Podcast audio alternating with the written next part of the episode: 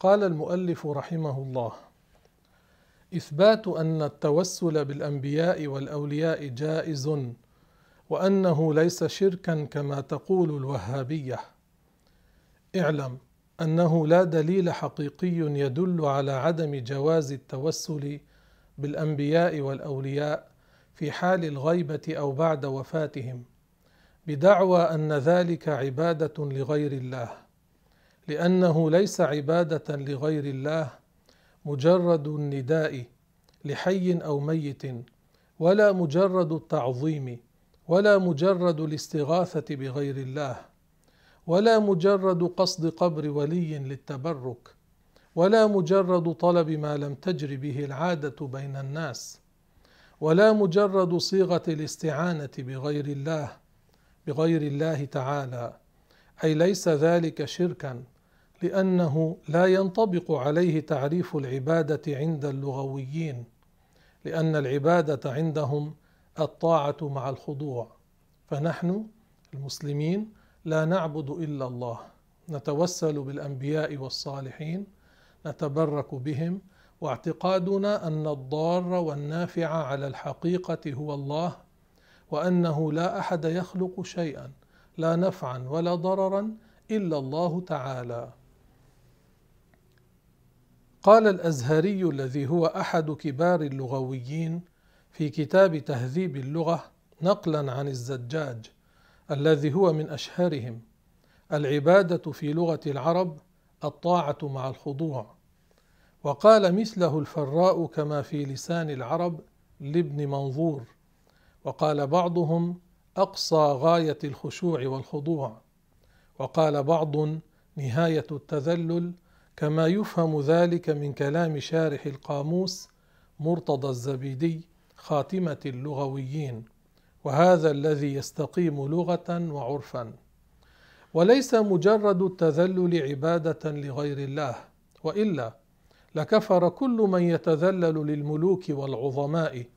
وقد ثبت أن معاذ بن جبل رضي الله عنه لما قدم من الشام سجد لرسول الله صلى الله عليه وسلم. فقال له الرسول ما هذا؟ فقال يا رسول الله إني رأيت أهل الشام يسجدون لبطارقتهم وأساقفتهم البطريق كالقائد من العرب البطريق عند الروم.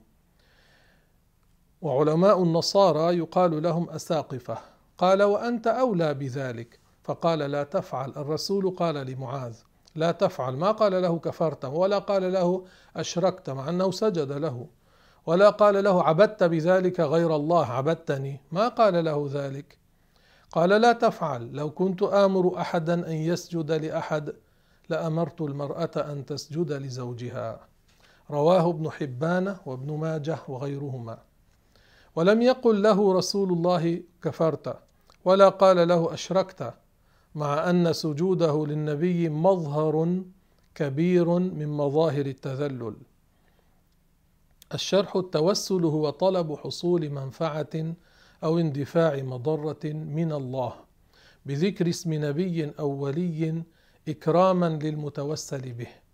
والله تعالى جعل أمور الدنيا على الأسباب والمسببات مع أنه قادر على أن يعطينا الثواب من غير أن نقوم بالأعمال. يعني إذا إنسان سألك إذا إنسان سألك لم تتوسل بالنبي ولم تتوسل بالولي؟ والله هو الخالق.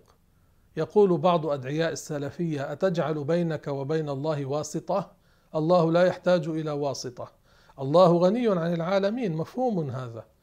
لكن الله تعالى جعل الدنيا على الأسباب والمسببات بحسب العادة هكذا. فإذا الإنسان اتخذ السبب المباح للوصول إلى الغاية المباحة لا ضرر عليه. أليس إذا مرضت تأخذ الدواء؟ وأنت تعتقد أن الدواء لا يخلق الشفاء إنما هو سبب للشفاء إن شاء الله.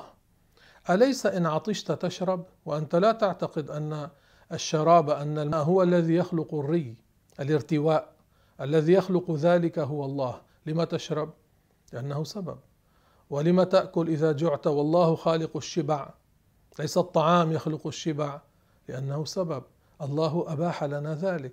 والرسول هو علم التوسل. من أفهم بدين الله؟ أنتم أم رسول الله صلى الله عليه وسلم؟ فتعاطي هذه الأسباب الموصلة إلى مسببات ليست محرمة في شرع الله ما فيه ضرر. فنحن حين نتوسل بالنبي انما لكرامته عند الله. وكذلك التوسل بالعمل الصالح. الله خلقك وخلق العمل الصالح وخلق النبي وخلق الولي وخلق أعمالنا. فيجوز ذلك. ليس شركا وليس حراما وليس عبادة لغير الله. فإذا قال لك واسطة تتخذ واسطة بينك وبين الله لما لا تطلب من الله مباشرة وأي بأس إن قلت اللهم إني أسألك وأتوجه إليك بنبيك محمد. أنت سألت الله. يقول لك الرسول قال إذا سألت فاسأل الله. ما قال الرسول؟ إذا سألت لا يجوز أن تسأل غير الله. وإذا استعنت فاستعن بالله. ما قال الرسول؟ إذا استعنت لا يجوز أن تستعين بغير الله. أليس يستعين بعضنا ببعض؟ والله في عون العبد ما كان العبد في عون أخيه. يعني الأكمل الأحسن إذا سألت أن تسأل الله. هذا معناه. والرسول هنا ما ما تلفظ بلفظ النهي. حتى لفظ النهي أحيانا يأتي لإرادة الأحسن. الرسول عليه الصلاة والسلام قال لا تصاحب إلا مؤمنا ولا يأكل طعامك إلا تقي. إذا صاحبت كافرا عليك معصية؟ لا. لكن الأحسن أن تصاحب المؤمن. إذا أطعمت كافرا عليك معصية لا إذا أطعمت فاسقا مسلما فاسقا عليك معصية لا ولا يأكل طعامك إلا تقي معناه الأحسن. وإلا فإن الله يقول ويطعمون الطعام على حبه مسكينا ويتيما واسيرا على حب الله. من هو الأسير؟ الكافر. الله تعالى مدح ذلك. والرسول يقول ولا يأكل طعامك إلا تقي. لا تناقض بين هذا وهذا. معناه إطعام التقي أثوب. وهنا لا يوجد نهي في كلام الرسول. إذا سألت فاسأل الله. وإذا استعنت فاستعن بالله. لكن نفاة التوسل الذين يدعون العلم وهم جهال ويحرفون ويقولون للناس نحن نأتيكم بالدليل يضعون الآية في غير موضعها والحديث في غير محله ليس على مراد الله ولا على مراد الرسول. يعني ليس على ما ارتضاه الله ولا على ما ارتضاه الرسول فاحذروهم. واحفظوا الأدلة للرد عليهم لنصرة دين الله ولنصرة مذهب أهل الحق حتى لا يموهوا على الناس. زر رسول الله صلى الله عليه وسلم. توسل به. سيدنا آدم عليه السلام توسل بسيدنا محمد صلى الله عليه وسلم كما صححه الحافظ الحاكم. حين ارتكب الخطيئة أي المعصية الصغيرة التي ليس فيها خسة ولا دناءة قال يا رب أسألك بحق محمد إلا ما غفرت لي. قال كيف عرفت محمدا ولم أخلقه بعد؟ قال رفعت رأسي فرات على قائمة من قوائم العرش لا إله إلا الله محمد رسول الله. فعرفت أنك لم تضف إلى اسمك إلا أحب الخلق إليك. قال أما إذ سألتني بمحمد فقد غفرت لك. رواه الحاكم وصححه والحاكم حافظ وله حق حق التصحيح. فإذا كان آدم توسل بسيدنا محمد والذي روى هذا الرسول الذي حكى هذا الرسول صلى الله عليه وسلم. فما بالنا لا نتوسل برسول الله عليه الصلاة والسلام. قال الله تعالى واستعينوا بالصبر والصلاة وإنها لكبيرة إلا على الخاشعين. وقال تعالى وابتغوا إليه الوسيلة. أي كل ما كل شيء يقربكم إليه اطلبوه. يعني هذه الأسباب. اعملوا الأسباب فنحقق لكم المسببات. نحقق لكم مطالبكم بهذه الأسباب وهو قادر على تحقيقها بدون هذه الأسباب لأن الله قادر على كل شيء. وقد جعل الله سبحانه وتعالى من الأسباب المعينة لنا لتحقيق مطالب لنا التوسل بالأنبياء والأولياء. في حال حياتهم وبعد مماتهم فنحن نسأل الله بهم رجاء تحقيق مطالبنا فنقول اللهم إني أسألك بجاه رسول الله أو بحرمة رسول الله أن تقضي حاجتي وتفرج كربي أو نقول اللهم بجاه عبد القادر الجيلاني ونحو ذلك فإن ذلك جائز وإنما حرم ذلك الوهابية فشذوا بذلك عن أهل السنة. يعني ليس عندهم قول واحد لإمام من أئمة الهدى من أئمة أهل السنة في تحريم ذلك. بل عندنا حديث رسول الله صلى الله عليه وسلم وأقوال أئمة الهدى أئمة أهل السنة والجماعة في أن هذا جائز في أن التوسل بالأنبياء والأولياء. والصالحين في حياتهم وبعد مماتهم في حضرتهم وفي غير حضرتهم جائز ليس حراما وليس شركا وليس كفرا. فالتوسل بالأنبياء والأولياء جائز في حال حضرتهم وفي حال غيبتهم ومناداتهم جائزة في حال غيبتهم وفي حال حضرتهم كما دل على ذلك الأدلة الشرعية. فليس معنى العبادة مجرد نداء حي أو ميت في حال غيبته كما قالت الوهابية بل لم ينقل ذلك عن أحد من علماء اللغة في تفسيرهم لمعنى العبادة. بل قال إمام اللغويين الذين ألفوا في لغة العرب الفراء العبادة الطاعة مع الخضوع وبهذا فسروا قوله تعالى إياك نعبد أي نطيعك الطاعة التي معها الخضوع والخضوع معناه التذلل.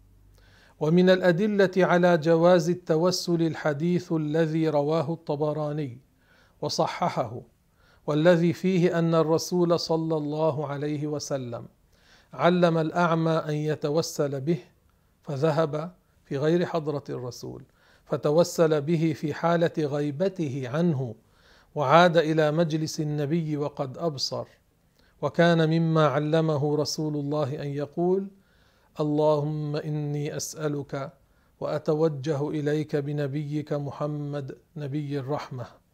يا محمد إني أتوجه بك إلى ربي في حاجتي ويسمي حاجته لتقضى لي. هذا من علمه؟ الرسول علمه للصحابي. فصار بصيرا بعد أن كان ضريرا ببركة الرسول صلى الله عليه وسلم. فبهذا الحديث بطل زعمهم أنه لا يجوز التوسل إلا بالحي الحاضر لأن هذا الأعمى لم يكن حاضرا في المجلس حين توسل برسول الله.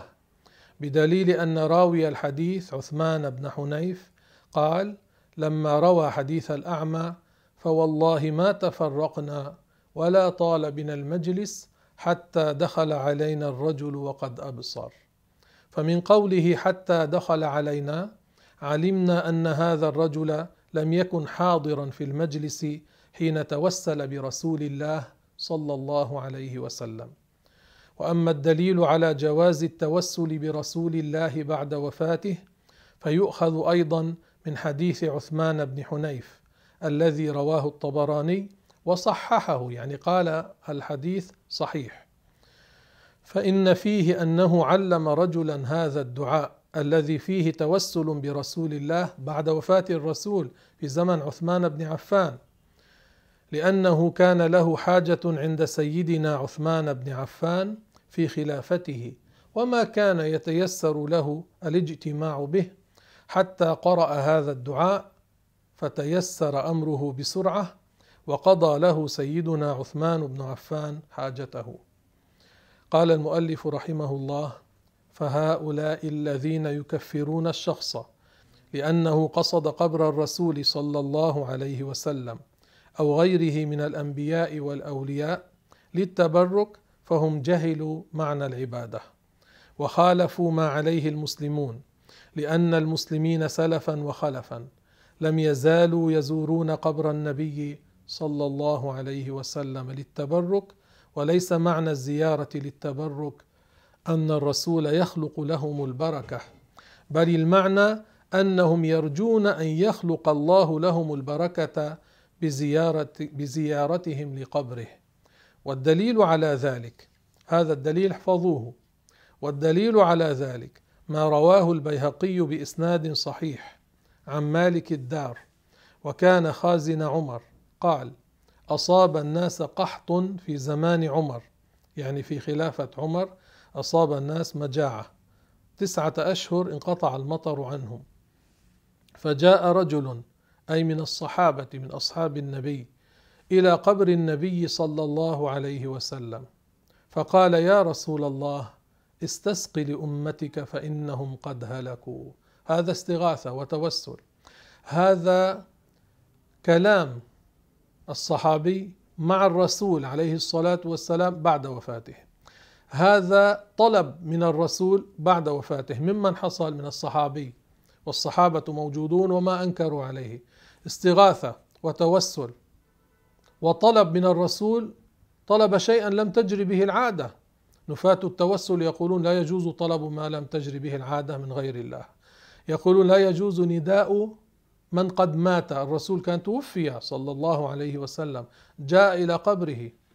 يقولون من قصد قبر النبي متوسلا متبركا مستغيثا أشرك والعياذ بالله. وهذا الصحابي قصده لذلك. جاء القبر قال يا رسول الله ناداه بعد وفاته استسق لأمتك فإنهم قد هلكوا بعد تسعة أشهر من انقطاع المطر وحصول المجاعة. هلكوا معناه أنهم حصل بهم هذا التعب الشديد بسبب انقطاع المطر وقلة الأكل. فأتي الرجل في المنام أي رأى الرسول صلى الله عليه وسلم في المنام. أري الرسول صلى الله عليه وسلم في المنام. فقيل له أي قال له الرسول في الرؤيا أقرئ عمر السلام يعني سلم عليه بلغه السلام. وأخبره أنهم يسقون أي سيأتيهم المطر.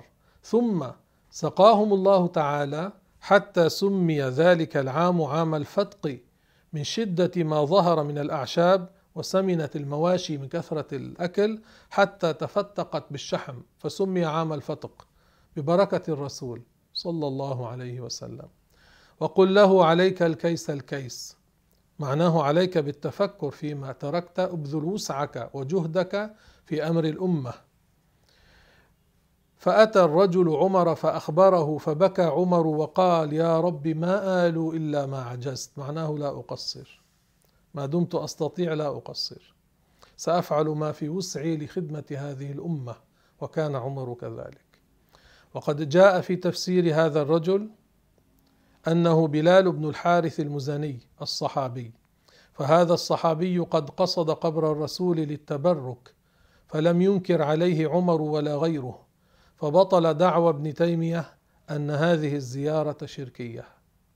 وقد قال الحافظ ولي الدين العراقي في حديث أبي هريرة أن موسى قال رب أدنني من الأرض المقدسة رمية بحجر وأن النبي صلى الله عليه وسلم قال والله لو أني عنده لأريتكم قبره إلى جنب الطريق عند الكثيب الأحمر فيه فيه استحباب معرفة قبور الصالحين. هذا الحافظ الكبير ولي الدين العراقي يقول فيه استحباب معرفة قبور الصالحين لزيارتها لزيارة القبور. فكيف بقبر سيدنا محمد صلى الله عليه وسلم؟ والقيام بحقها. وقال الحافظ الضياء حدثني سالم التل قال ما رأيت استجابة الدعاء أسرع منها عند هذا القبر. وحدثني الشيخ عبد الله بن يونس المعروف بالأرمني أنه زار هذا القبر وأنه نام فرأى في منامه قبة قبة عنده وفيها شخص أسمر فسلم عليه وقال له أنت موسى كليم الله؟ يعني الذي أسمعك الله كلامه. الذي ليس بحرف ولا صوت ولا لغة عندما كنت عند جبل الطور طور سيناء. أو قال نبي الله فقال نعم. فقلت قل لي شيئا فأومأ إلي بأربع أصابع ووصف طولهن فانتبهت ولم أدر ما قال. فأخبرت الشيخ ذيالا بذلك فقال يولد لك أربعة أولاد. فقلت أنا قد تزوجت امرأة لم أقربها. فقال تكون غير هذه أي تكون امرأة غير هذه. فتزوجت أخرى فولدت لي أربعة أولاد انتهى. الشرح موسى عليه السلام لم يستطع أن يطهر بيت المقدس من الكفار. لما كانوا مستولين عليها بل مات قبل أن يدخلها. وقد طلب من الله أن يدنيه من الأرض المقدسة. قال يا رب أدنني من الأرض المقدسة ولو مقدار رمية بحجر. فلما جاء أجله قربه الله إلى الأرض المقدسة رمية بحجر. جعل وفاته بمكان قريب من الأرض المقدسة. والأرض المقدسة تبدأ من الجبال التي بعد اريحا إلى بيت المقدس. وقبر موسى قبل جبل القدس. يوجد هناك باريحا مقام كبير له أربعة أبواب باب شرقي وباب غربي وشمالي وجنوبي. بناه المسلمون يأوي إليه الزوار.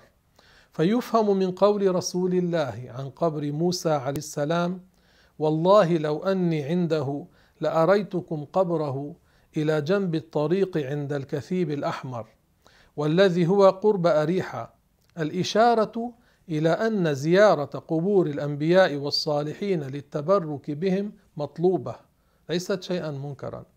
وعلى هذا كان الأكابر وعلى ذلك نصوا. وقد ذكر الإمام أبو الوفاء بن عقيل الحنبلي الذي هو من أعمدة المذهب الحنبلي أنه مما يستحب قوله عند زيارة قبر رسول الله صلى الله عليه وسلم. اللهم إنك قلت في كتابك لنبيك صلى الله عليه وسلم. ولو أنهم إذ ظلموا أنفسهم جاءوك فاستغفروا الله فاستغفروا الله واستغفر لهم الرسول لوجدوا الله توابا رحيما. وإني قد أتيت نبيك تائبا مستغفرا. فأسألك أن توجب لي المغفرة كما أوجبتها لمن أتاه في حياته. اللهم إني أتوجه إليك بنبيك صلى الله عليه وسلم. نبي الرحمة يا رسول الله إني أتوجه بك إلى ربي ليغفر لي ذنوبي. فبعد هذا كيف يقول بعضهم؟ إن زيارة قبر النبي للتبرك به والتوسل به زيارة شركية. فما أبعد هؤلاء عن الحق. ثم إن أحد حفاظ الحديث واسمه الحافظ سراج الدين سراج الدين بن الملقن. هذا توفي بعد ابن تيمية بنحو ستين سنة وهو من الفقهاء الشافعيين. ذكر عن نفسه فقال ذهبت إلى قبر معروف الكرخي الذي ببغداد وقفت ودعوت الله عدة مرات فالأمر الذي كان يصعب علي ينقضي عندما أدعو الله هناك عند قبره. هذا معروف الكرخي من الأولياء البارزين المشهورين في بغداد. معروف عند العامة والخاصة يقصدون قبره للتبرك. وسبحان الله وبحمده والحمد لله رب العالمين. نهلل. لا إله إلا الله. لا إله إلا الله. لا إله إلا الله. اللهم صل على سيدنا محمد وعلى آله وصحبه وسلم. اللهم صل على سيدنا محمد وعلى آله وصحبه وسلم. اللهم صل على سيدنا محمد وعلى آله وصحبه وسلم. رب اغفر لي وللمؤمنين والمؤمنات. رب اغفر لي وللمؤمنين والمؤمنات. رب اغفر لي وللمؤمنين والمؤمنات. اللهم إنا دعوناك فاستجب لنا دعاءنا. فاغفر اللهم لنا ذنوبنا وإسرافنا في أمرنا. وتوفنا وأنت راض عنا. اللهم تقبل منا طاعاتنا. وأكرمنا برؤية وجه سيدنا محمد عليه الصلاة والسلام. اللهم واختم بالصالحات أعمالنا واجعلنا من أوليائك الصالحين يا أرحم الراحمين. اللهم أصلحنا وأصلح ذرياتنا وأصلح أزواجنا وأحبابنا. اللهم قنا شر ما نتخوف. اللهم قنا شر ما نتخوف. اللهم قنا شر ما نتخوف والحمد لله رب العالمين. هنا سؤال ما معنى قوله صلى الله عليه وسلم إن الله كتب على ابن آدم حظه من الزنا؟ نعم هذا حديث نبوي صحيح. ومعنى قوله صلى الله عليه وسلم إن الله كتب على ابن آدم حظه من الزنا أدرك ذلك لا محالة. معناه أكثر الناس يقعون في معصية هي من مقدمات الزنا لأن الرسول بين عليه الصلاة والسلام فقال وزنا العين النظر وزنا اليد اللمس وزنا الرجل الخطى يعني أن الشخص يقع في مقدمات الزنا بالنظرة المحرمة وباللمس المحرم إذا مس الأجنبية وبالمشي إلى الحرام للوقوع بامرأة هذا من مقدمات الزنا وليس معناه أن هذا هو الزنا الحقيقي المشي يعني والنظر والمس مجرد المس الذي يترتب عليه الحد في الشرع بدليل أن الرسول صلى الله عليه وسلم قال في آخر هذا الحديث والنفس تمنى وتشتهي والفرج يصدق ذلك أو يكذبه. يعني إما أن يقع في الزنا الحقيقي وإما أنه لا يقع لكن إن فعل تلك المعاصي التي ذكرت يكون وقع في مقدمات الزنا. وهذا الحديث فيه دليل على تحريم مس الأجنبية كابنة الخالة أو ابنة العمة. هذه أجنبية يعني ليست حلالا له لا يجوز أن يصافحها. ما معنى قوله تعالى أولئك الذين يبدل الله سيئاتهم حسنات؟ السيئة لا تنقلب عينها إلى حسنة لا. معنى هذا أن الذي كان على الكفر كإنسان كان مجوسيا أو إنسان كان يهوديا ثم هداه الله فأسلم. بإسلامه تنهدم ذنوبه لأنه كان كافرا اصليا. الرسول عليه الصلاة والسلام قال الإسلام يجب ما قبله يعني بسبب الإسلام يغفر له ما سبق من المعاصي. لما تمحى هذه المعاصي ويبدأ بعمل الصالحات بعمل الطاعات يكتب له مكانها حسنات. أما عين السيئة لا تنقلب إلى حسنة هي سيئة. كيف تنقلب إلى حسنة؟ فهذا معنى الآية. انتبهوا لا تفسروا القرآن بالخيال والهوى والتوهم. ارجعوا إلى أهل المعرفة اسألوهم عن تفسير الآية حتى تعرفوا معنى الآية. هنا سؤال لماذا لا يسمى الله بآه؟ كما بينت في الدرس الله تعالى له الأسماء الحسنى وآه من ألفاظ الشكاية والتوجع فلا يعد اسما حسنا فلا يدعى الله تعالى به وذكرت أن الرسول عليه الصلاة والسلام قال إذا تثاءب أحدكم فلا يقل آه آه فإن الشيطان يضحك من فمه. فلو كان اسما لله يضحك الشيطان من فمه لا إنما يضحك على هيئته هذه لما يفتح فاه ويقول هذا اللفظ. فهذا آه ليس من أسماء الله وآه كذلك. حتى الفقهاء يقولون لا يقال الله بلا مد يوجد ألف لا تثبت بالخط عادة إنما هي ينطق بها الله بين اللام والهاء. ما حكم التصفير والتصفيق؟ التصفير والتصفيق مكروه منهي عنه في الشرع. وقال بعض العلماء إن كان بلا سبب فهو حرام لكن الأغلب قالوا إنه مكروه. إذا صفق الإنسان أو صفر فهذا مكروه يعني ليس فيه معصية لكن تركه خير تركه أحسن. يقول ما الدليل على أن إبليس لم يكن ملكا؟ الدليل أن الله تعالى قال كان من الجن ففسق عن أمر ربه. الله يقول كان من الجن. يعني ليس ملكا ليس طاووس الملائكة وليس رئيس الملائكة. ثم لمزيد بيان لهذا الأمر نقول إن الرسول صلى الله عليه وسلم قال خلقت الملائكة من نور. احفظوا هذا.